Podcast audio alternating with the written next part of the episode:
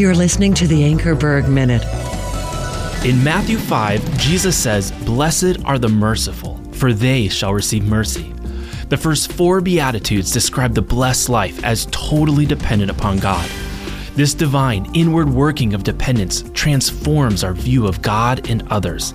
The blessed life is grounded in the mercy of God. With His mercy in full view, it's impossible to maintain blind eyes to the wounded around us. While on earth, Jesus saw and met the needs of people. He's still the same merciful and loving Lord. Christ's life in you promises to fill your heart with mercy that must be shared. Today, will you ignore those who are hurting, or will you let Jesus be Jesus in you? For additional resources or to view our TV program, log on to jashow.org. That's jashow.org.